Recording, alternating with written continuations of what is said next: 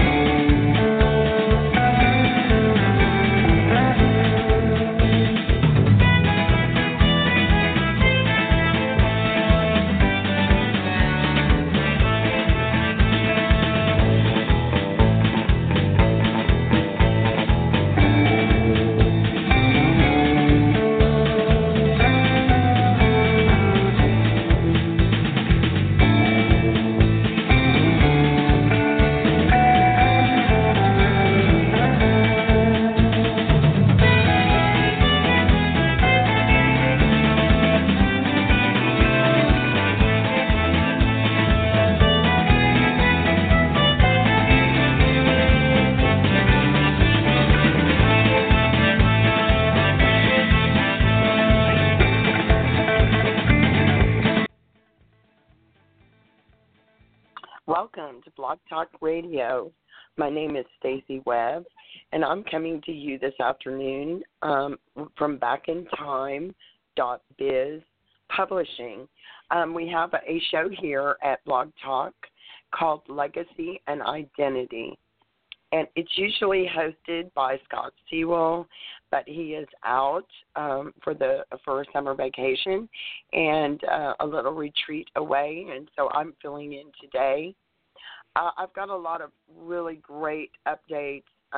As some of you know, that we did go to Liberty County, Texas this summer. Actually, we went to Nacogdoches and we stayed at the Tall Barrett House again this year for the Goins Book Research Reunion. We also spent a Saturday in Vernon Parish with the Vernon Parish Historical Society there, and gave a presentation on GTT Gone to Texas.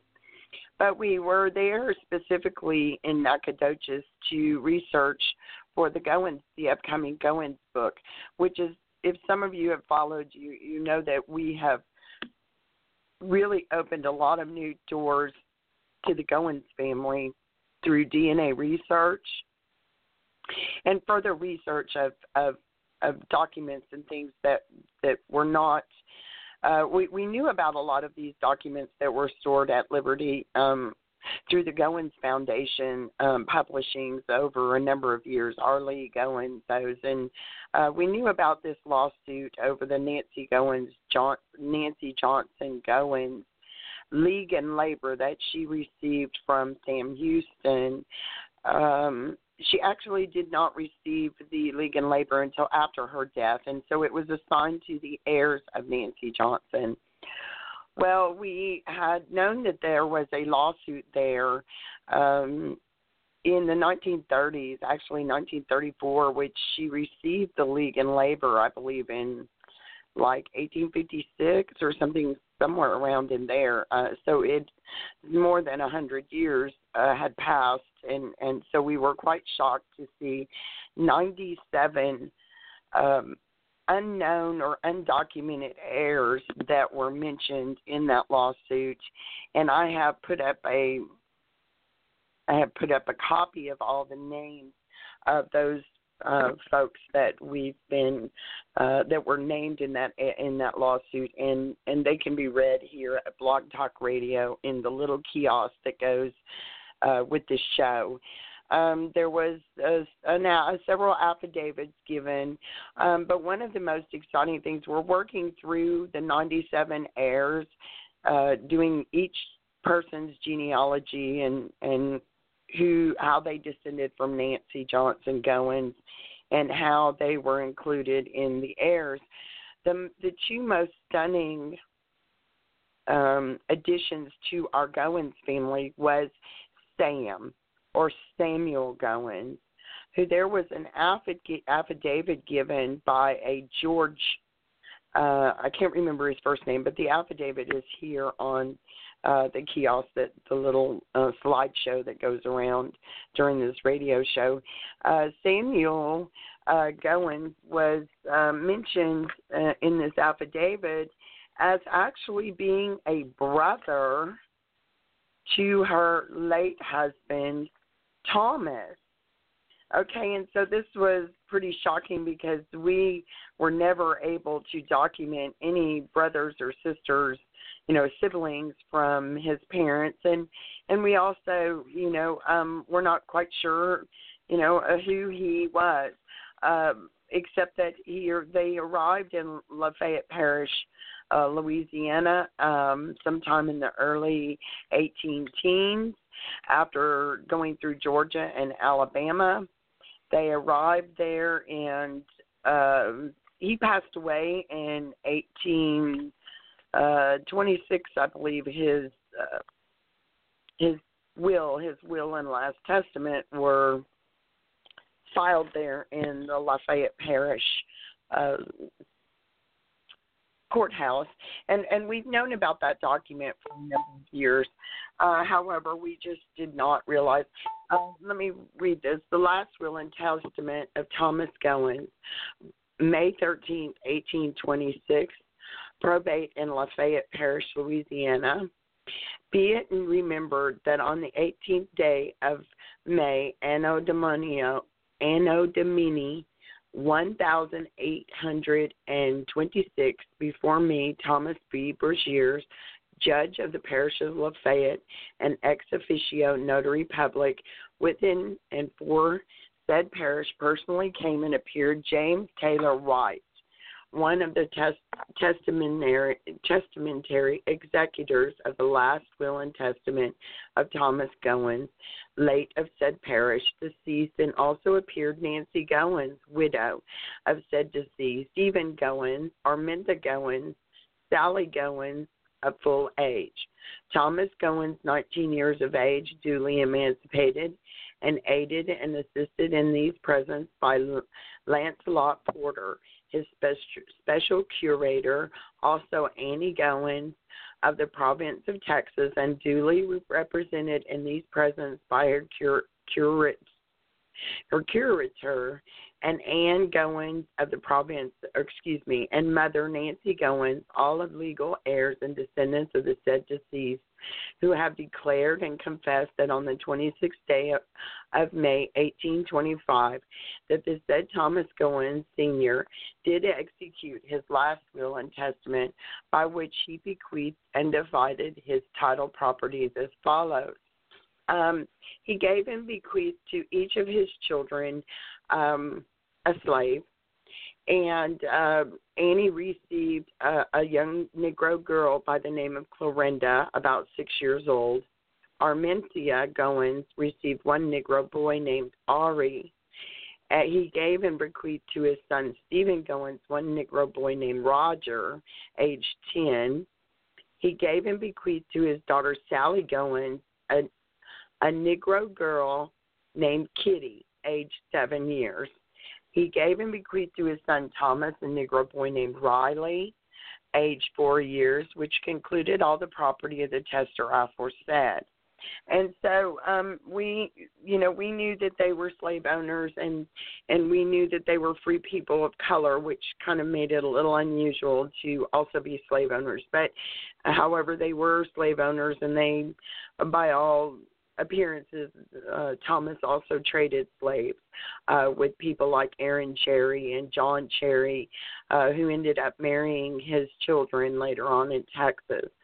These 97 heirs, Samuel would have been a brother to Thomas, and when we worked through his genealogy as the best that we could, a lot of the families, like on Ancestry.com, which we call, the Ouija board, not documented, possibly, just getting a basic sketch of who they thought that person was and who his descendants were.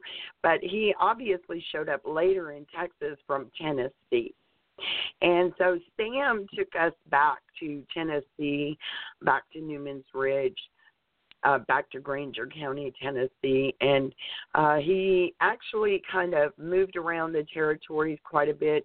I think in 7 or 11 children, that all of them had been born in different states, and it would also appear that they went from like Mississippi to Arkansas, back to Tennessee, and then back to Mississippi and to Texas, and so they were, quite the average red-bone family who did migrate continually throughout their lives and a very nomadic spirit.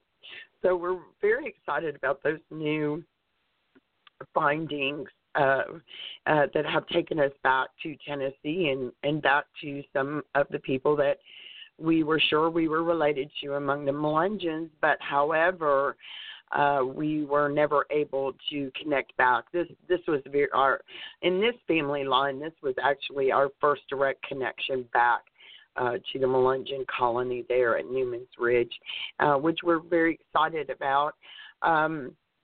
We always knew that we were, and we've had matches through our DNA, but, straight back to that family.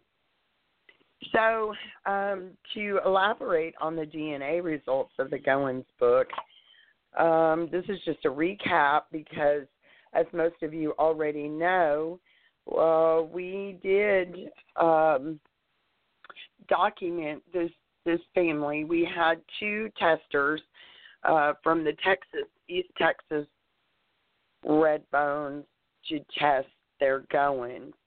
And we had two that tested from the Louisiana Goins, and we did not match one another. There was two sets of Goins that we were all related very closely to, but they, however, were not an exact surname match, meaning that the two Goins lines, though they were related probably maternally, they were not direct descendants of the same progenitor. So we had a group who belonged to the Jeremiah Goins, or the Philip and Kizzy Ash Nash, and the James Goins, who descended from this group descended from a white Irish indentured servant by the name of William Goins, who they actually still have a fiddle, which will be shown in the book. We have pictures of it, and it will be shown in the evidence of their descendancy from William Goins, an Irish indentured servant. However, something very interesting that came out of their DNA as well includes an exact haplo match to a very unusual haplogroup, which is only known among gypsy men. So that was quite astonishing. And so the second set, of which I descend from East Texas, which was William Collins Goins' family and William Simon Goins' family. We were a perfect match for one another. These two men, Simon and Hadley Goins, were also heirs to the estate of William Goins of Nacogdoches. And so we were his only blood relatives that were named in his estate as his nephews. Therefore, that would make Thomas the brother of William Goins Jr. of Nacogdoches, and it would also make him, by affidavit from this Nancy Johnson lawsuit, the brother of Sam. I've never seen him. They have not used the name Samuel in any of the paperwork. They just go by Sam. And so I would imagine that his formal name was Samuel, but we're going to go by Sam. That's all we really have him listed by. But, however, that did hook into the Melungeon group, and we're very excited for these connections. These two family lines also were exact Y DNA match, which means that the following men came from exactly the same forefather. They were exact Y DNA matches for one another. And it was Leonard Covington Swett, William Billy Powell, or better known as Osceola, the great Seminole warrior, and we matched a Warwick, Reason Warwick. We matched the Williams line, also of East Texas, Louisiana, Georgia, North and South Carolina. And we were one genetic distance from the old Jock Perkins line. And so what this all means is that these five men, Goins, Warwick, Swett, Powell, or a.k.a. Osceola, and Perkins, came from exactly the same forefather. Perkins, old Jock Perkins line, was probably a very, very close relative to these four men. So their forefather would have been a very close relative to old Jock Perkins' father. Now, that led us to so much more with this Goins book, and it has just been a whirlwind of information. The book has been put on hold several times, and is currently on hold. We have a lot of it prepared, and we may split the book up because we are up to about 500 plus pages of genealogy and pictures, and we have not even begun to add the Texas, Louisiana genealogy for all of these matched men. And so we're discussing dividing this book up. We also have a great announcement about the book. It is going to be edited by Emmett Melendez. And so Emmett is a relative of the Goins. He's actually a descendant of the Jeremiah Goins line and Serafina Drake couple. And so he's a great Texas historian, and he's going to help us edit this book. And because we have so many dynamics going on in it, we really want to present it in an understandable manner. And so we're working currently to do that. We absolutely enjoyed our time down in Nacogdoches, but we got our plate was full, and with 97 heirs and chasing down genealogy with 97 heirs is quite a work in progress, and so we're currently working through as quickly as we can. But when I came home from Texas, I decided to get a hold of, because Osceola, the great Seminole resistance leader to final removals, is such a famous person, and his background and his history have been written on extensively. However, his family has not been written on extensively, and this is what we're interested in. We're interested in his children and his wives and his parents, of course.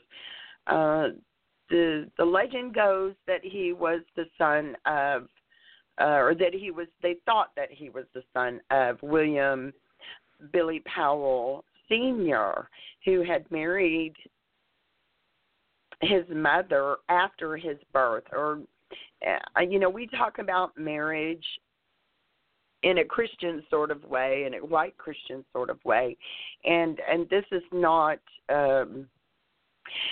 not proper when we're dealing with Native Americans and ethnic people. They were not especially Christians, and they were not especially marriage type documents or marriage type vows. I would call them mates, and so we know that William Billy Powell Sr. was actually, has been proven that he was a white man, and the DNA that returned for the match to Osceola's descendants was not a white man. And so we know for certain that Osceola claiming that William Billy Powell not being his father was probably legitimate. And so there was other stories that said he was, you know, an unknown half-breed Indian. There is also some documents that say he was a Spaniard. And so the DNA actually comes back as a North African haplo.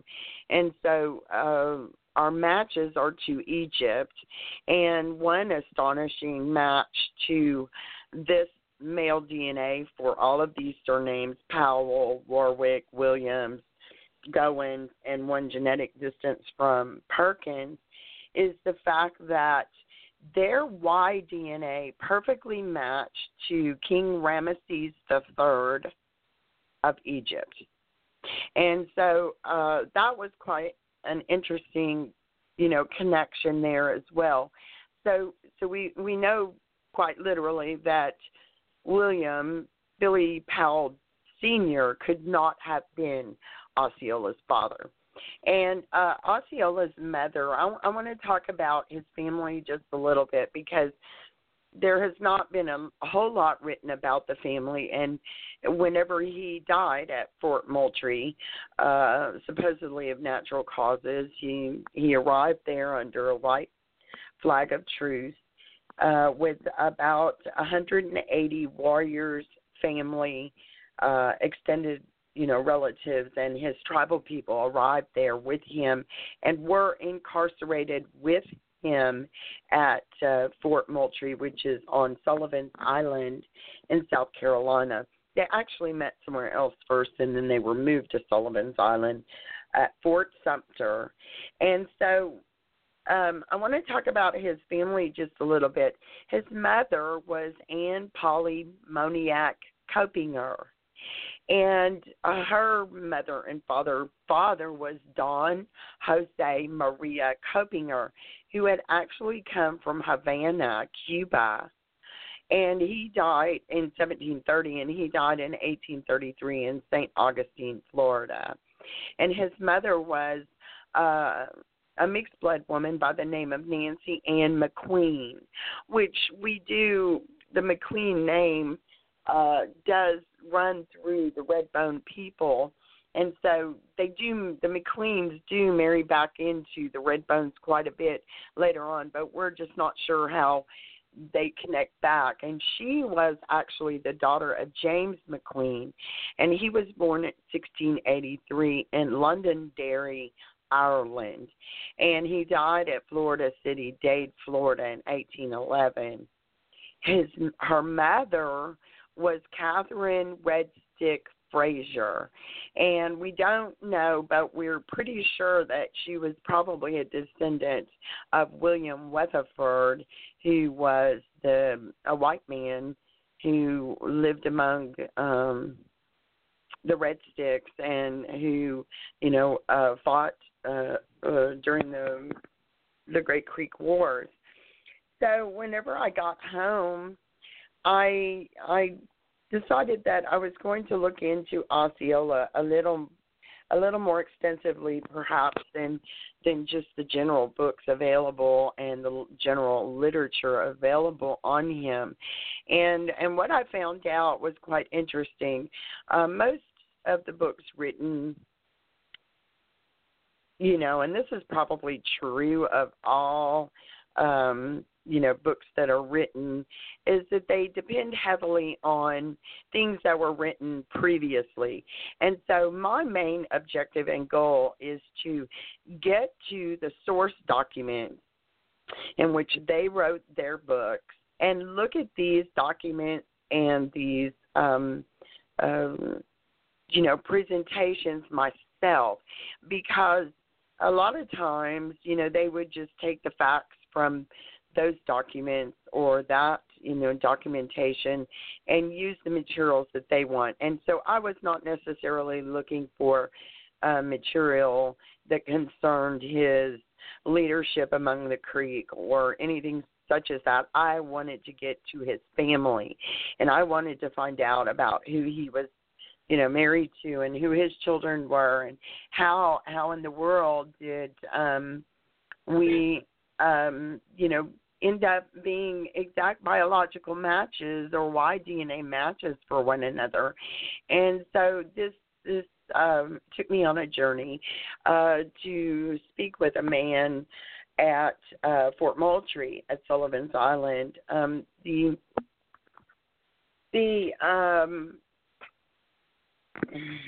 Oh goodness, they are the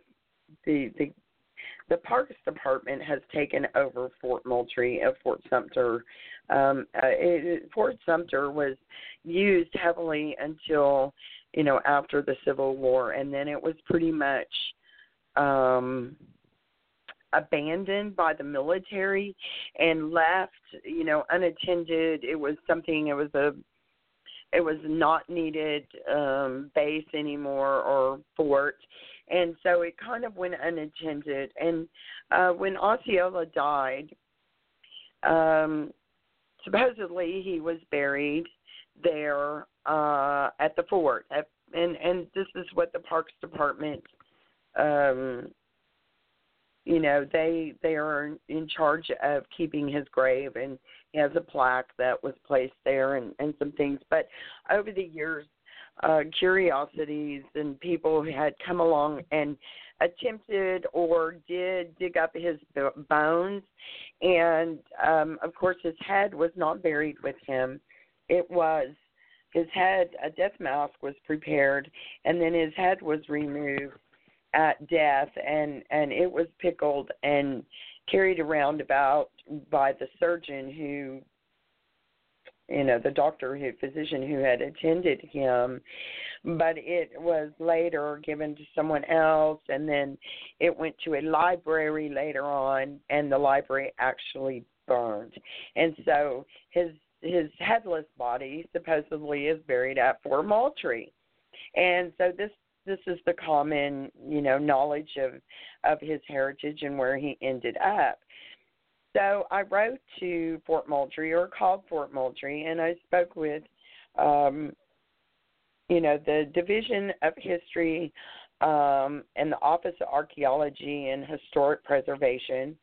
And they mentioned, of course, they kind of just gave me the rhetoric of, you know, read this book, read that book, which I've read every book, but very limited information on his family. Pretty much just repeated over and again the same things, and I don't really even know if those are facts or not. But so he mentioned in our phone call that, you know, that they had done an archaeological dig in 1968. And so I asked him, you know, if he could part with a copy of, you know, this archaeological dig, and could I please get a copy sent to me? And he absolutely agreed, and 4th of July was coming up, and so he said that, you know, he would send it sometime after the 4th of July, and I received it just shortly thereafter, and I was quite astonished to read his this archaeological report, which I thought was actually a dig. But, however, it was only conducted, the dig was only conducted around the burial, or what they thought was the burial. And they go through and they document that the plaque had moved several times, had been changed several times, and that the only reason that they did the archaeological dig was just to dig around the site and the burial site and make sure that it had not been tampered with. And so they did do this, and then they covered it back up. However, the Tourist Bureau had a great deal to do with the outcome of this death location or burial location. And so I'm not quite sure I understand the motives of why they did not go on and make sure that his body was still there, because many people had taken liberty and went around the country with bones and remains that were said to be Osceola's. And so, but they didn't, and that was disappointing that they did not actually dig the body up and examine the grave goods or anything like that. They did not do that. All they did was dig around it, and they determined that it had not been tampered with, covered it back up, and made this report. However, in this, you know, research that they did of Osceola, they did also make a comment, or, you know, did some research on the fact that a letter was written to, I believe, to the Parks Department at one point in the 60s, where they claimed that his cousin, who was Thomas Gibbs from Sumter, actually from, he had a home in Charleston. Thomas Gibbs had land in Charleston, and he also had, but his home was in Privateer, which, if you know anything about the Red Bones at all, you do know that the old issue Red Bones, or some of the original Red Bones, or the people that were thought to be Red Bones later on, were from Privateer and from Sumter, South Carolina. And Pony Hill is written for the Goins book. He's written on the Sumter Goinses there, and the Privateer Goins family. And so it was very very interesting that someone had come forward so many years later and said, no, Osceola is not buried here. That Thomas Gibbs, when Osceola became very sick at Fort Moultrie, that he had been taken to his home, to Thomas Gibbs' home in Charleston, and that he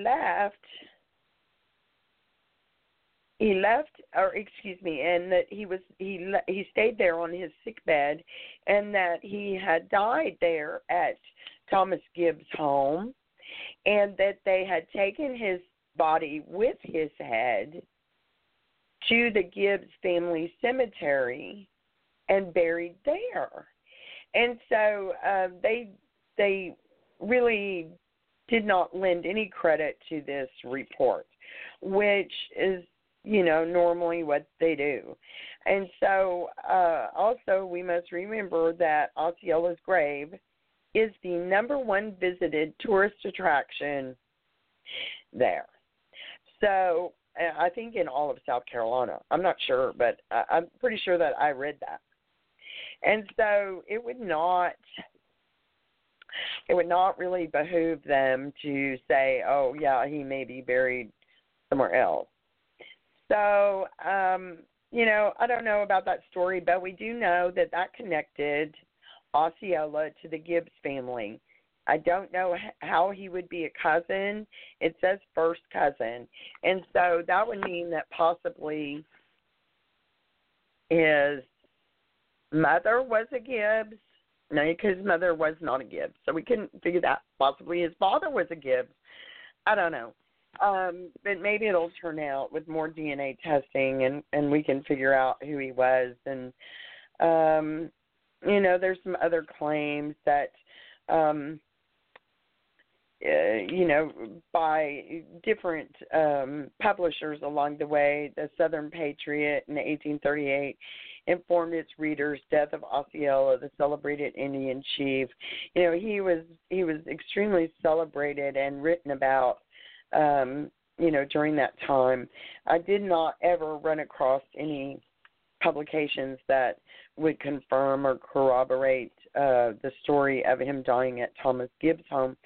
But it is interesting to also know that I did note within the documentations at Fort Moultrie that there was a warrior who died there at Fort Moultrie about 2 or 3 weeks before Osceola died, and that he had been buried there.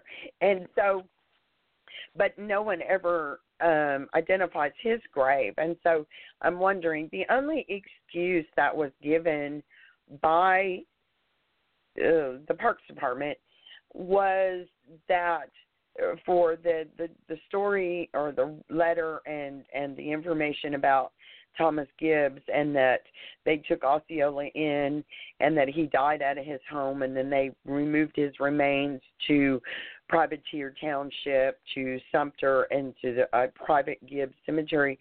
The only evidence that was ever given about that was, you know, that couldn't be true, because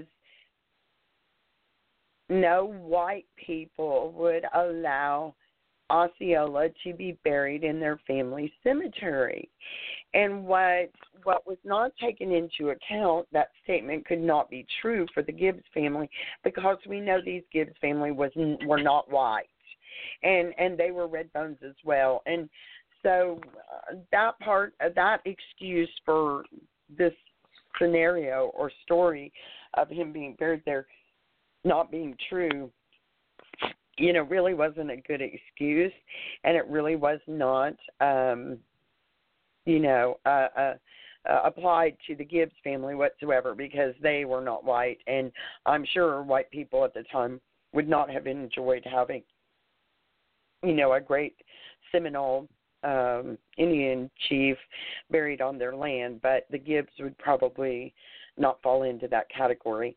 Some of the things that, you know, there's a list here of the things that were buried with him, and then there's a list of the things that ended up in the hands of the military. And I'm sure you can hear that heavy sigh, because this was just sad situation.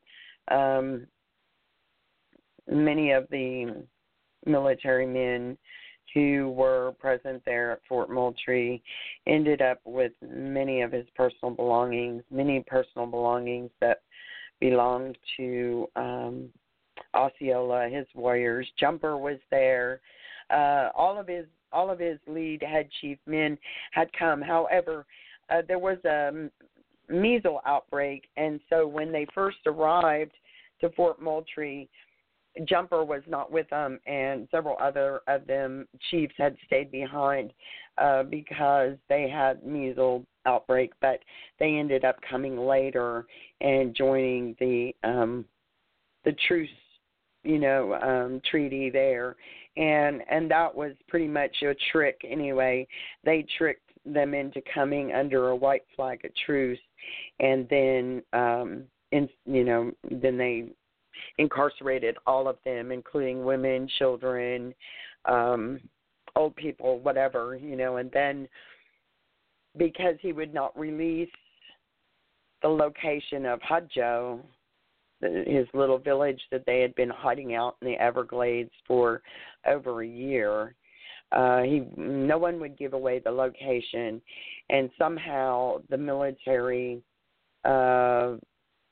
figured out where it was at, and they marched out. And I think it was 2 days later, some of Osceola's warriors broke loose from Fort Moultrie and were 2 days behind the military march to Hudjo. And when they got to Hudjo, it went viral all over the world. Every newspaper in the world carried on what happened and what the military had done. Who was left at Hudjo was pretty much infirmed people who had been suffering from the measles outbreak, women, children, old people.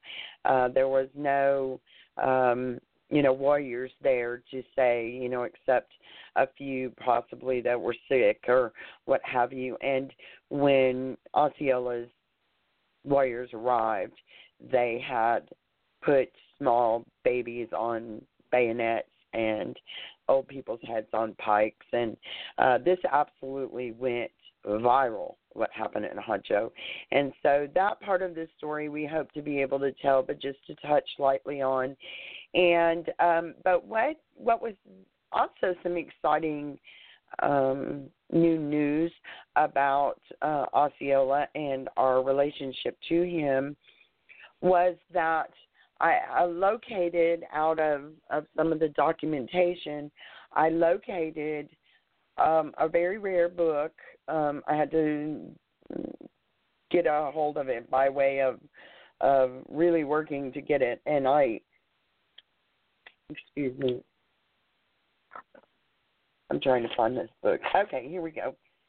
Came in recently, just within the last few days, and it's a narrative, The Early Days and Remembrances of Osceola Nicanoche, the Prince of Inconchati. And let me put my glasses back on. I just laid them down and read this to you. There is some pictures. There is a picture on the internet on various locations of Osceola Nicanoche. Okay, and this picture, this portrait done by Caitlin. The reason that I found this manuscript kind of was because when I studied that piece of art by Catlin of Nicanoche, I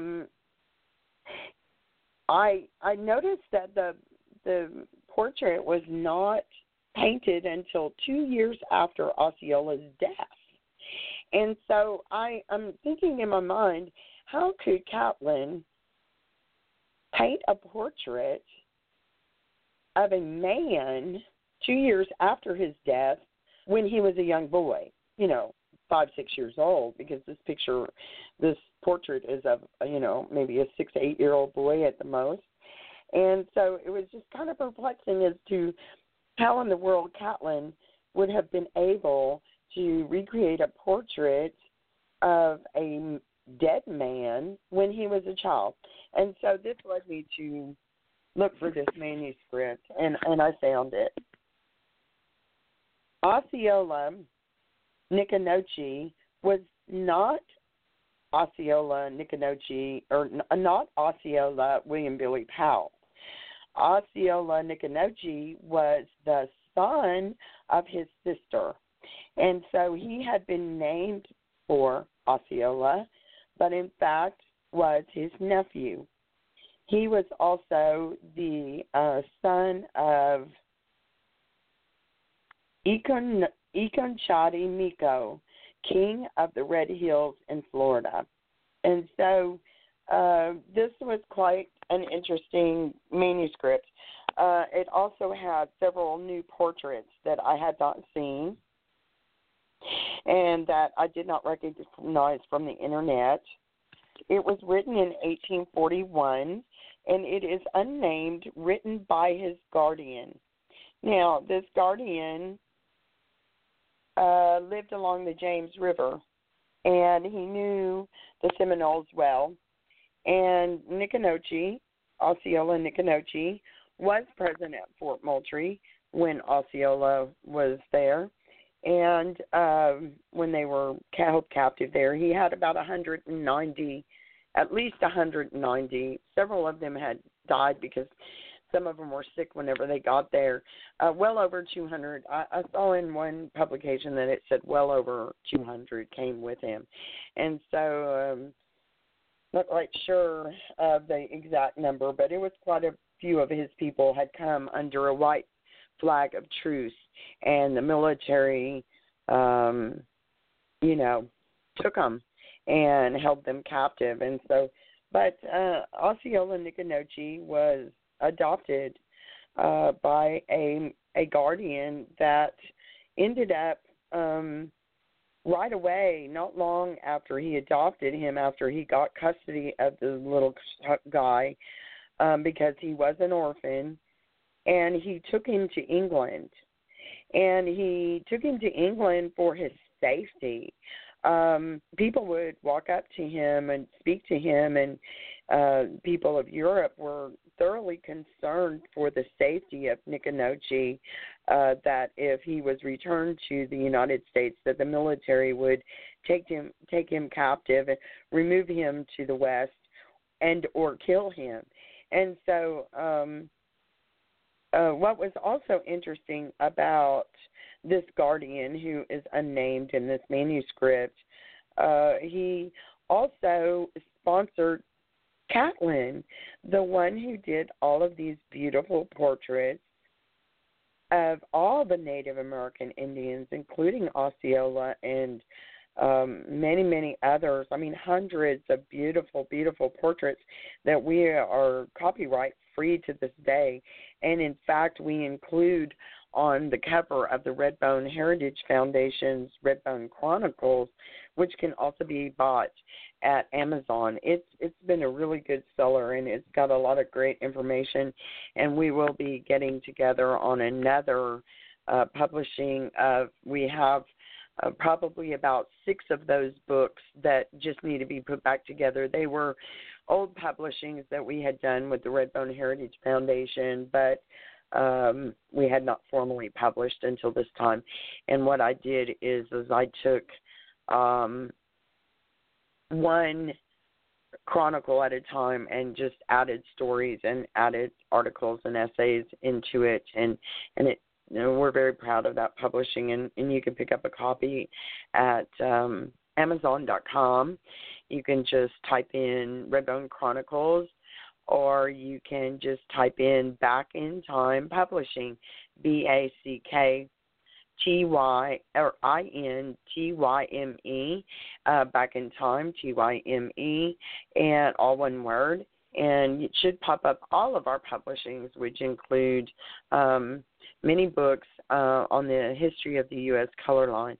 And so you can do that. But until then, Nacogdoches was quite an interesting character. Catlin went to London with the guardian who adopted Nacogdoches. What happened to Catlin was quite an interesting story as well, because I started researching him and why would he go to England with this man and this Indian child. What I was able to ascertain was that the United States Congress had actually hired him to do these portraits of various Indians, just go out into the wilds and certain high men among the Indians, among the native groups, all the different native tribes. He would come in and do these beautiful color portraits, and that the United States Congress had promised to purchase those portraits from him. And so after he went, and 4 days before Osceola's death, Catlin finished his portrait of him, which Osceola did not, or so he would not speak English, and so he put on a front that he did not understand English. But however, he had been to, from what I read, he had been he had spoken English earlier in his life, and his mother spoke, I'm sure his family were mixed bloods, but, I really don't know. He could have not understood it thoroughly, but I think that he just kind of refused to speak English, and he always took an interpreter with him. But 4 days before his death, Catlin finished this portrait of him, and this is the one that we always see with the beautiful gorgets around his neck, which he was noted as wearing. And so you know, why the United States Congress in the end refused to purchase these portraits. I don't know the reasons why, but a manuscript author and the man who adopted Nacogdoches sponsored Catlin to bring all of those portraits to London. And so he packed them all up whenever the United States Congress refused to purchase them. Shortly after Osceola's death, it must have been fairly quickly that he went to the Congress and asked, you know, to purchase the set, and they refused because he was obviously in London just not long after Nacogdoches and the author arrived. And his portraits were actually displayed at the New Egyptian Museum.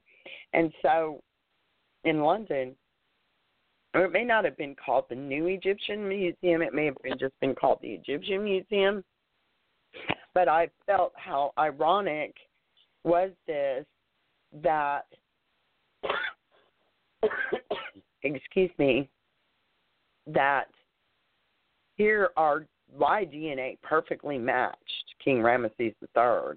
And then these portraits are put on display at the Egyptian Museum. I thought that was quite ironic, but regardless, the book talks about Nacogdoches every single day would make a trip to the Egyptian Museum, and he studied every one of those portraits and looked at those.